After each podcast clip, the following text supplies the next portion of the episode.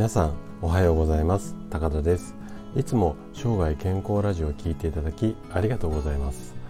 あの今年の冬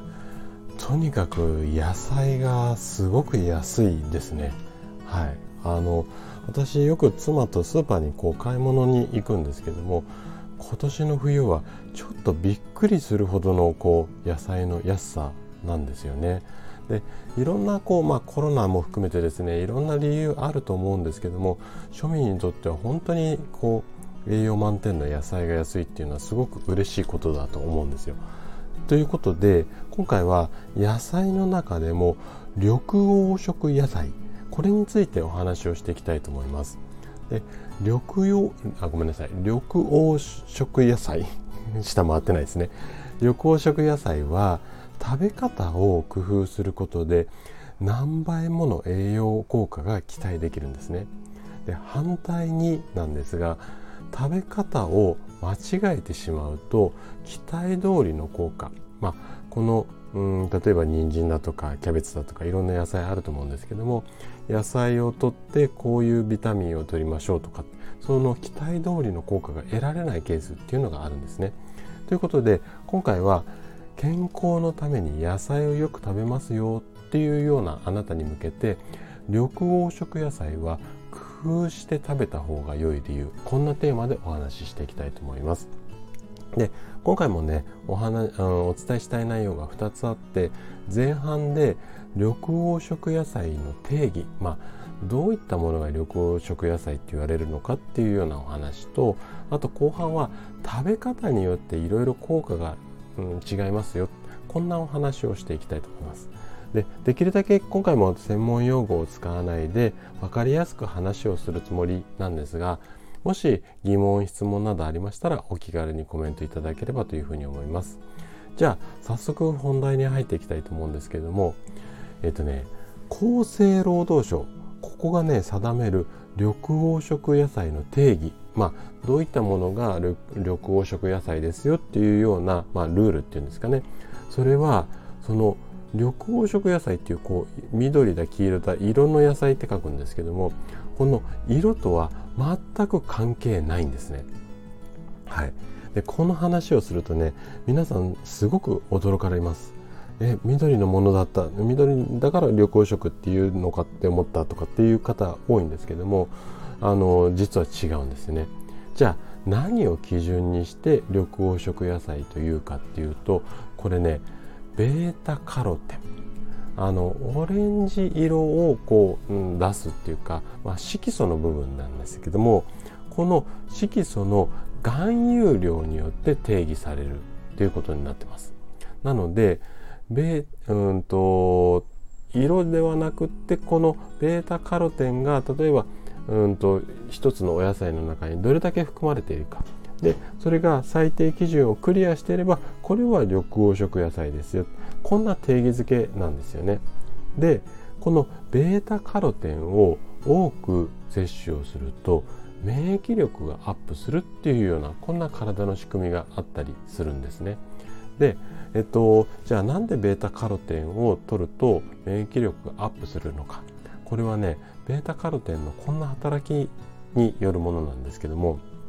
ベータカロテンをうんと吸収っていうか摂取をすると体内でビタミン A っていうやつに変換されるんですよね。で変換されてビタミン A になることによって皮膚だとかあと粘膜を強くするこんな効果があったりします。あともう一つ大きな効果として体内へのウイルスや細菌の侵入を防ぐ、まあ、こんな効果もあってこれが免疫力をアップさせますよっていうことになるんですけどもでちょっとイレギュラーなケースとして次の3つの野菜っていうのはあのベータカロテンの含有量っていうのはちょっとそんなに多くない規定には達してないんですけども緑黄色野菜の基準に満たされて、うん、緑黄色野菜のグループに入ってるっていうお野菜があるんですよ。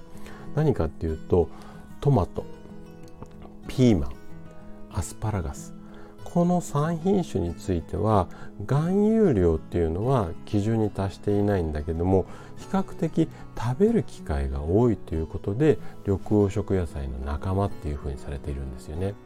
でこういったこういい効果がある緑黄色野菜なんですけども食べ方によってかなりこう効果が違ってくるのでその辺りを後半話をしていきたいと思います。で、えっと、緑黄色野菜に含まれる栄養素をこう有効的に摂取するためには食べ方がすごく大切になってくるんですけどもちょっとね3つの、うんと、果物じゃないごめんなさい。野菜について、えっと、食べ方を紹介したいと思います。で例えば1つ目人参なんですけどこれはね皮ごと食べてください。なんでかっていうとがんとか生活習慣病のこのこの予防になるアントシアニンっていう成分があるんです。でこれは、うんと、皮の近くに集中してあるんですね。あともう一つ自律神経を安定させるっていうようなまあそんな役割をするちょっとね舌噛みそうなんですけどもテルペン類っていう、まあ、この成分もあるんですけどもこの辺りもねあの皮の近くに集中しているので皮ごと食べることが体にいいんですね人参に関しては。で次のお野菜はねブロッコリーこれはね茎の部分まで食べてほしいんですよ。なんでかっていうと強いこう解毒作用を持つこれもねちょっと舌噛みそうなんですけどもスルフォラファンっていうこう成分があるんですねスルフォラファン。ね、これは茎の部分にすごく多くて特に新芽の場合は豊富っていうふうにされてます。なのであのブロッコリーのモコモコした部分じゃなくて茎の部分までしっかり食べてください。であとトマトなんですけどもこれはねおすすめはね油と一緒に食べるっていうのがおすすめなんです。でトマトに含まれるリコピンこれ聞いたことあると思うんですけどもこのリコピンっていうのはビタミン E と比べてビタミン E の100倍抗酸化作用があるっていうふうにされています。でこのリコピンっていうのは油と一緒に摂取をすると取るとまあ食べるとってことですけど食べると吸収力がすごくアップするんですね。なので例えばトマトをサラダで食べるんだったらあのドレッシングをかけて食べるだとかあとまあ炒め物あったかいトマトが苦手っていう方も多いんですけども炒め物なんかにして油と一緒に炒めたトマトを食べるなんていうのもおすすめだったりします。はいということで今回は緑黄色野菜についてのお話でした。で今日の放送ですね最後まで聞いていただいたあなたが緑黄色野菜の食べ方を意識することで確実に健康に近づくことができますで人生100年時代この長寿の時代を楽しく過ごすためには健康っていうのはとっても大切になってきます。是非緑黄色野菜を上手に食べて生涯健康を目指していただけたら嬉しいです。それでは今日も素敵な一日をお過ごしください。最後まで聞いていただきありがとうございました。